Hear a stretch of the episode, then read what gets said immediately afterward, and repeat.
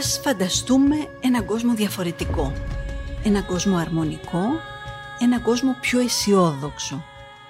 Έναν κόσμο που να αναπτύσσεται βιώσιμα, δηλαδή σταθερά, με έναν τρόπο που να ανταποκρίνεται μεν στις επιθυμίες, στις φιλοδοξίες και τις ανάγκες των σημερινών γενεών, χωρίς όμως να υπονομεύει τη ζωή, την ευημερία και τα όνειρα των επόμενων.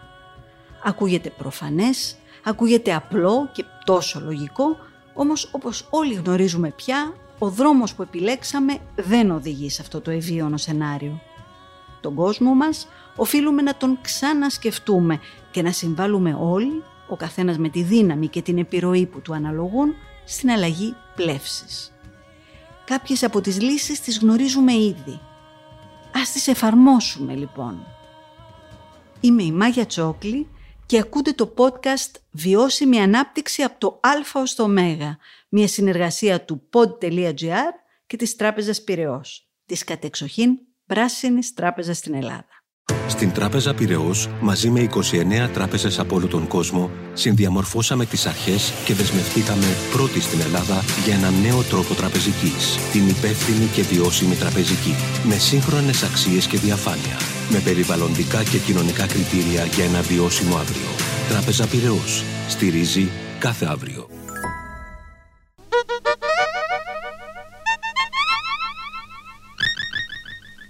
Συνεχίζουμε το αλφαβητάρι μας με το γράμμα π, όπως πράσινες πόλεις του μέλλοντός μας.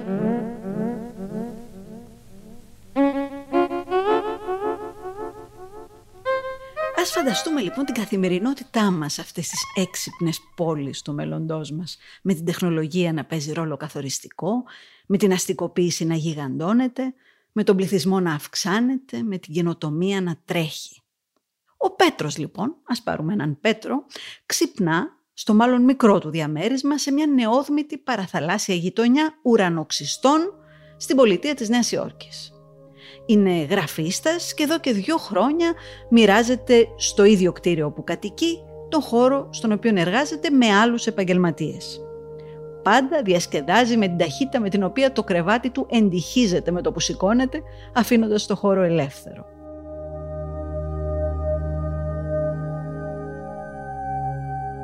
Είναι 8 το πρωί. Η καφετιέρα έχει ήδη σερβίρει τον καφέ του και στο μπάνιο το νερό έχει τη θερμοκρασία που αγαπά. Ο δοσομετρητής του αφρόλουτρου, όπως και η καφετιέρα εξάλλου, αναγνωρίζουν ότι σε τέσσερις μέρες θα χρειαστούν ανανέωση και προχωρούν στην παραγγελία. Ο Πέτρος κοιτά τη θάλασσα και τους καταπράσινους ουρανοξύστες γύρω του μέσα από τα παράθυρα ηλιακά πάνελ του διαμερίσματός του είναι ιδιαίτερα ικανοποιημένος που νίκιασε αυτό το σπίτι σε αυτή την ενεργειακά αυτόνομη μονάδα.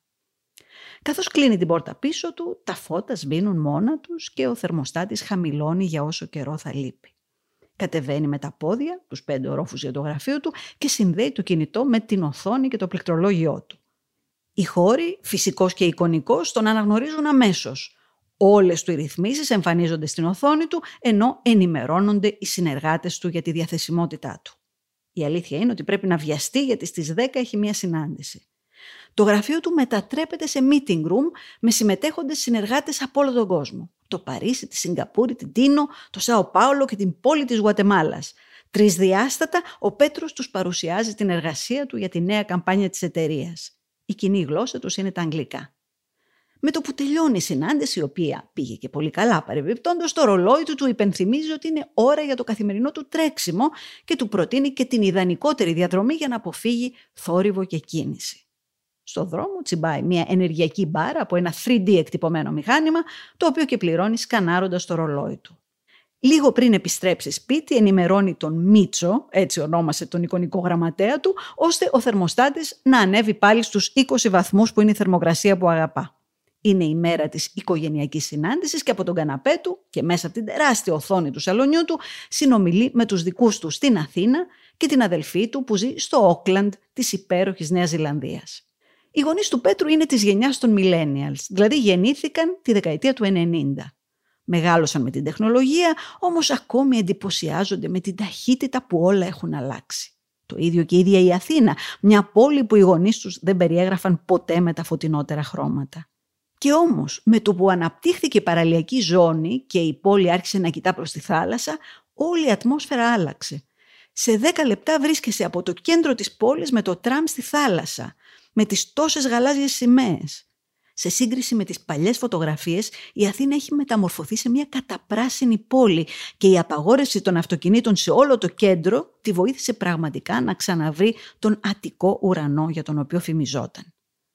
Βέβαια, οι τιμές των ακινήτων έδιωξαν πολύ κόσμο από το κέντρο, όμως ήταν μια ευκαιρία για αποκέντρωση και για την επαρχία να ξαναζωντανέψει. Τώρα πολλοί πλέον δουλεύουν από τα νησιά και τα χωριά τους και εκείνοι το σκέφτονται. Γιατί να χαίρονται την Κέρκυρα μόνο το καλοκαίρι; Για να δούμε. Θα έρθει φέτος το Κατερινάκι.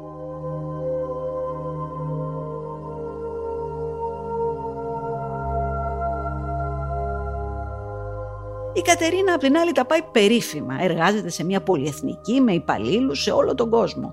Μετά την οικογενειακή συνάντηση και αφού υποσχέθηκε για άλλη μια φορά στους γονείς της να επιστρέψει το καλοκαίρι, κατεβαίνει στο δρόμο και μπαίνει σε ένα αυτοοδηγούμενο ηλεκτροκίνητο φυσικά αυτοκίνητο που θα την οδηγήσει σε μια συνάντηση από την άλλη πλευρά της πόλης. Το αυτοκίνητο ξεκινά και φυσικά επιλέγει την καλύτερη, δηλαδή την πιο γρήγορη, χωρίς κίνηση και συμβάντα διαδρομή η Κατερίνα βρίσκει ευκαιρία να κάνει μια βίντεο συνομιλία με έναν καμποβερδιάνο συνεργάτη της εταιρείας που μιλά από την εξωτική Πράια. Στα πορτογαλέζικα φυσικά. Αυτόματα το κινητό της μπαίνει σε mode ταυτόχρονης μετάφρασης ώστε η επικοινωνία να διευκολυνθεί. Με αυτά και μετά, αλλά ο χρόνος τρέχει, η Κατερίνα φτάνει στο ραντεβού της, σκανάρει το ρολόι της στην είσοδο, το ραντεβού ενημερώνεται για την άφηξή της και της ανοίγει την πόρτα. Η συνάντηση διαρκεί περισσότερο από όσο φανταζότανε. Το σκυλί της θα έχει πήξει. Από το ρολόι της δίνει εντολή στο ρομπότ κατοικιδίων της να βγάλει τον Μούργο Βόλτα. Μούργο λένε το σκύλο. Η εικονική γραμματέα της, που για να διασκεδάσει ονόμασε η Όλη, σαν την παιδική της φίλη, την ενημερώνει ότι το ψυγείο της έκανε την παραγγελία στο αγαπημένο της βιολογικό παντοπολείο και ότι το φέρι που θα την οδηγήσει στην απέναντι νησιωτική πόλη φεύγει σε 23 λεπτά. Η αλήθεια είναι ότι δεν έχει φάει τίποτε εδώ και ώρα και ο μετρητής ζαχάρου της της ψιθυρίζει ότι σε λίγο θα έχει πρόβλημα. Ευτυχώς πάει για φαΐ.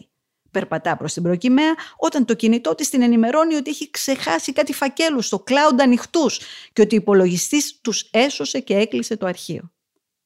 Την ίδια στιγμή, ο αδελφός της ο Πέτρος κάνει live story με τα αγροτικά του κατορθώματα. Τον βλέπει να μαζεύει λαχανικά στην ταράτσα του ουρανοξύστη του. Πάντα η κυπουρική ήταν το πάθος του. Με γεμάτο το καλάθι του βιολογικά λαχανικά, ο Πέτρος επιστρέφει στο διαμέρισμά του. Από το παράθυρο ένα ντρόν του παραδίδει κάποια πράγματα που είχε παραγγείλει. Στον 3D εκτυπωτή του τυπώνει μια νέα οδοντόβουρτσα και λίγο αργότερα πέφτει στο κρεβάτι του. Η έξυπνη ντουλάπα του επιλέγει τα ρούχα που ταιριάζουν με τις καιρικές συνθήκες της επόμενης μέρας.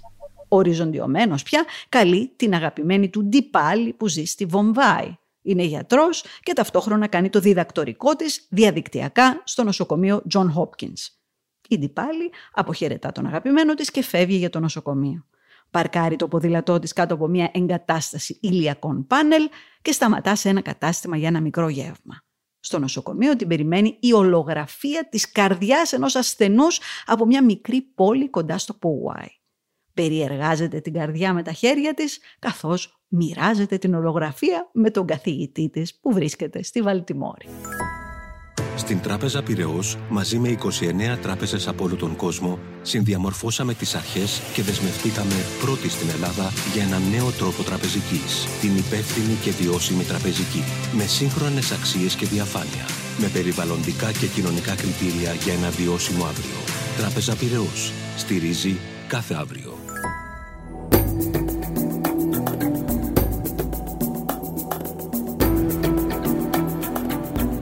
Όπως πλαστικά μίας χρήσης.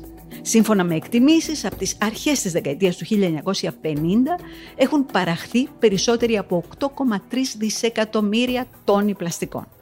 Ένα μεγάλο μέρος τους έχει καταλήξει στο περιβάλλον αφού μόνο το 9% των πλαστικών αποβλήτων ανακυκλώνεται. Τα πιο συνηθισμένα πλαστικά απόβλητα που βρίσκονται στο φυσικό μας περιβάλλον είναι τα από τσίγαρα, των οποίων τα φίλτρα περιέχουν πλαστικές ίνες, τα πλαστικά μπουκάλια, τα ποτήρια μίας χρήσης, τα καπάκια, οι πλαστικές σακούλες, τα καλαμάκια. Τα ποτάμια παρασέρνουν όλο αυτό το υλικό, γι' αυτό και το τεράστιο πρόβλημα των μικροσωματιδίων πλαστικού σε γιγαντιές ποσότητες στους ωκεανούς. Και δεν θέλω να σας τρομάξω, σας το έχω ξαναπεί, αλλά πολλά από όλα αυτά καταλήγουν κατευθείαν στο στομάχι μας μέσω των υγιεινών κατά τα άλλα θαλασσίων ειδών που τρώμε. Τα πλαστικά επίσης που ταξιδεύουν στις θάλασσές μας μεταφέρουν χωροκατακτητικά επιθετικά είδη, προκαλούν τραυματισμούς σε ψάρια, σε μαλάκια, σε θηλαστικά, έχουν επιπτώσεις στο οικοσύστημα και γενικά εάν δεν ταρακουνηθούμε όλοι, οι προβλέψεις για το 2050 λένε ότι οι ωκεανοί θα έχουν περισσότερο πλαστικό από ό,τι ψάρια. Τι κάνει η Ευρώπη τώρα και τι σκοπεύουμε να κάνουμε και εμείς ως χώρα; Οι νέες ρυθμίσεις, τις οποίες θα κληθούμε να ανταποκριθούμε ώστε να εναρμονιστούμε και εμείς στις ευρωπαϊκές αποφάσεις, είναι μεταξύ άλλων οι εξής. Από τον Ιούλιο του 2021 θα απαγορεύεται η διάθεση μιας σειράς πλαστικών προϊόντων μιας χρήσης, όπως μαχαιροπύρουνα, πιάτα, καλαμάκια, τα περοειδή και αναδευτήρες ποτών. Για το δημόσιο, η απαγόρευση προμήθειας τέτοιων προϊόντων θα ισχύσει έξι μήνες νωρίτερα. Για τις επιχειρήσεις τώρα που διαθέτουν τέτοια είδη θα έχουν τη δυνατότητα να ξεπουλήσουν τα αποθέματά τους έως και τον Οκτώβριο του 2021. Από τον Ιούλιο του 2021, εκτός από τα πλαστικά μιας χρήσης που είπαμε, θα απαγορεύεται και η διάθεση οξοδιασπόμενων σακουλών που πολύ λανθασμένα φαίνεται πιστέψαμε ότι ήταν πιο οικολογικές. Επίσης, οι Δήμοι θα οφείλουν να εξοπλίσουν τις παιδικές χαρές και τους δημοτικούς χώρους άθλησης με βρύσες πόσιμου νερού, ώστε να μειωθεί η ανάγκη εμφιαλωμένου από τους δημότες από τον Ιανουάριο του 2022 θα δούμε να επιβάλλεται περιβαλλοντικό τέλος, όπως γίνεται με την πλαστική σακούλα, που θα υποστηρίζει το Πράσινο Ταμείο στα πλαστικά ποτήρια και τα καπάκια. Τα καταστήματα έτοιμου φαγητού και καφέ θα πρέπει υποχρεωτικά να δέχονται να εξυπηρετήσουν τον πελάτη που φέρνει τα δικά του σκεύη. Από τον Ιανουάριο του 2023, οι εταιρείες που πολλούν νερό και αναψυκτικά σε πλαστικές φιάλες έως και 3 λίτρων θα πρέπει να δημιουργήσουν σύστημα επιστροφής ε, κάπως όπως επιστρέφαμε τα μπουκάλια της μπύρας. Από τον Ιούνιο του 2024, με ευθύνη παραγωγού, τα καπάκια και τα καλύματα των πλαστικών συσκευασιών δεν θα πρέπει να αποσπώνται από αυτά. Από τον Ιανουάριο του 2025, τουλάχιστον το 25% του πλαστικού των συσκευασιών PET θα πρέπει να είναι αποτέλεσμα ανακύκλωσης με αυξανόμενο στόχο έως ότου φτάσουμε το 90% το 2029. Μέχρι το 2025 το 50% των αλλιευτικών εργαλείων όπως τα δίχτυα θα πρέπει να καταλήγει στην ανακύκλωση. Και επίσης σημαντικό, οι εταιρείες που πολλούν προϊόντα καπνού που έχουν φίλτρα, θυμόσαστε τι είπαμε στην αρχή, θα πρέπει να δημιουργήσουν συστήματα συλλογής και ανακύκλωσης. Θα είναι υπεύθυνες για το σχεδιασμό και την υλοποίηση δράσεων ευαισθητοποίησης του κόσμου και θα πρέπει να συμμετέχουν οικονομικά σε δράσεις καθαριότητας. Υπάρχει ελπίδα. Και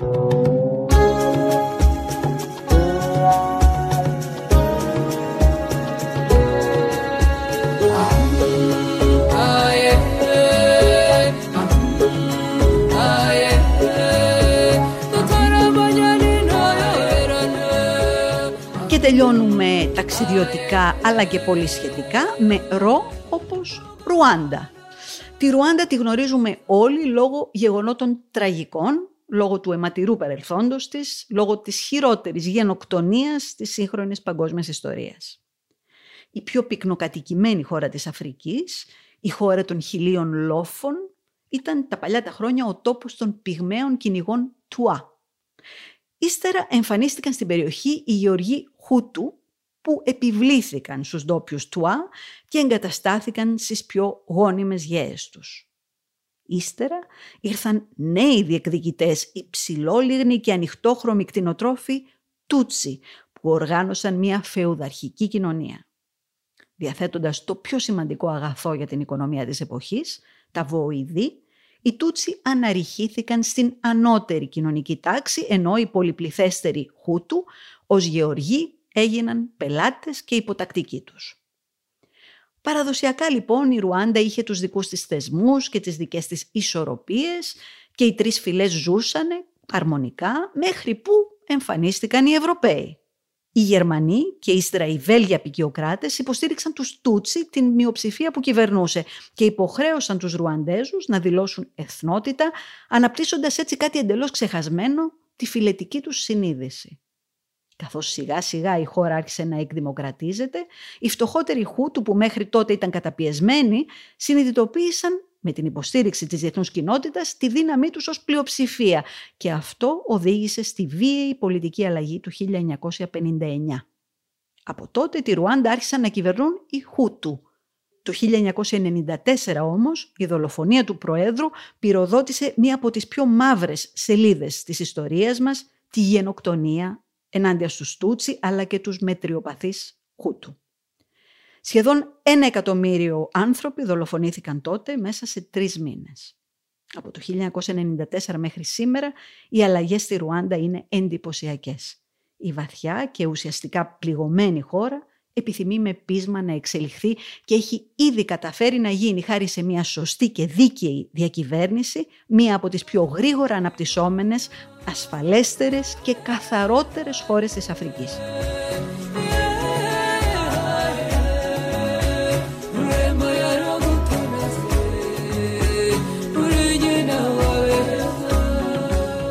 Ρουάντα υπήρξε μία από τις πρώτες χώρες παγκοσμίως που απαγόρευσε το 2008 την πλαστική σακούλα. Θυμάμαι προσωπικά όταν έφτασα στο Κιγκάλι από την Νότια Αφρική πως οι υπάλληλοι του αεροδρομίου έβγαλαν με προσοχή το πλαστικό με το οποίο ήταν τυλιγμένες οι αποσκευές μου και μου τόνισαν ότι η χώρα τους ήταν plastic free. Μου ζήτησαν δε εάν είχα μαζί μου σακούλες πλαστικές να φροντίσω να μην τις αφήσω στη χώρα. Για τα ψώνια τους οι ντόπιοι χρησιμοποιούν τσάντες χάρτινες, υφασμάτινες ή από φύλλα μπανάνας. Και αυτό έχει κάνει τεράστια διαφορά στη χώρα, αφού η απαγόρευση προσέφερε στη Ρουάντα τη φήμη της πιο καθαρής χώρας της Αφρικής. Αφήστε δε που επέτρεψε και την επιχειρηματική καινοτομία, μια και πολλοί επένδυσαν σε προϊόντα εναλλακτικά έχοντας επιτύχει το στόχο να αυξήσουν τα δάση της χώρας τους, ώστε να καλύπτουν τουλάχιστον το 30% της επιφάνειάς της, οι Ρουαντέζοι έχουν πάρει το πράγμα πολύ προσωπικά και φυτεύουν κάθε μήνα τουλάχιστον 700.000 δέντρα για να προστατεύσουν τη βιοπικιλότητα των δασών, των ποταμών και των υγροτόπων τους. Με το ρυθμό της αναδάσωσης, στα επόμενα πέντε χρόνια η κυβέρνηση αναμένει να αποφύγει την εκπομπή 4,7 εκατομμυρίων τόνων αερίων του θερμοκηπίου. Δάση όπως το Νιούγκουε, το Κισουάτι, το Μουκούρα αναβαθμίστηκαν σε εθνικά πάρκα, κάτι που έδωσε τρομερή όθηση και στον τουρισμό της χώρας που σήμερα αποτελεί τη βασική εισρωή συναλλάγματος στην Ρουάντα. Η υλοτομία γίνεται μεθοδικά πλέον. Στο βορρά ξεροί υγρότοποι αναγεννήθηκαν προσφέροντας υδροηλεκτρική ενέργεια στη χώρα και η γεωργία έχει κάνει πραγματικά άλματα έχοντας συνείδηση ότι είναι μια από τις πιο ευάλωτες χώρες στην κλιματική αλλαγή και έχοντας επίγνωση των προκλήσεων που θα ακολουθήσουν, η πολύπαθη Ρουάντα ίδρυσε το δικό της πράσινο ταμείο, ένα πρωτοποριακό επενδυτικό ταμείο, το μεγαλύτερο στο είδος του στην Αφρική. Υποστηρίζει δημόσια και ιδιωτικά έργα που θα συμβάλλουν στην οικοδόμηση αυτής της πράσινης οικονομίας που όλοι επιθυμούμε. Βλέπετε και στην πράξη όλα είναι θέμα προτεραιοτήτων και απόφασης.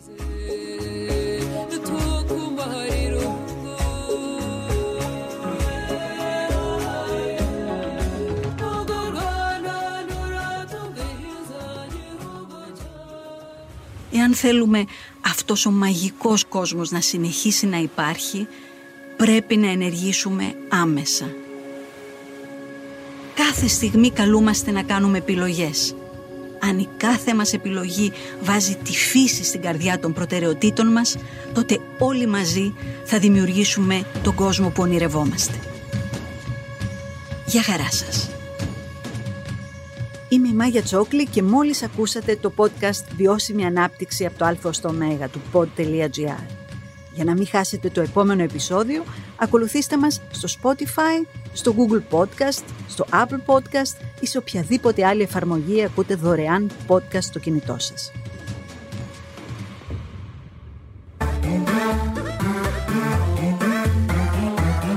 Pod.gr. Το καλό να ακούγεται.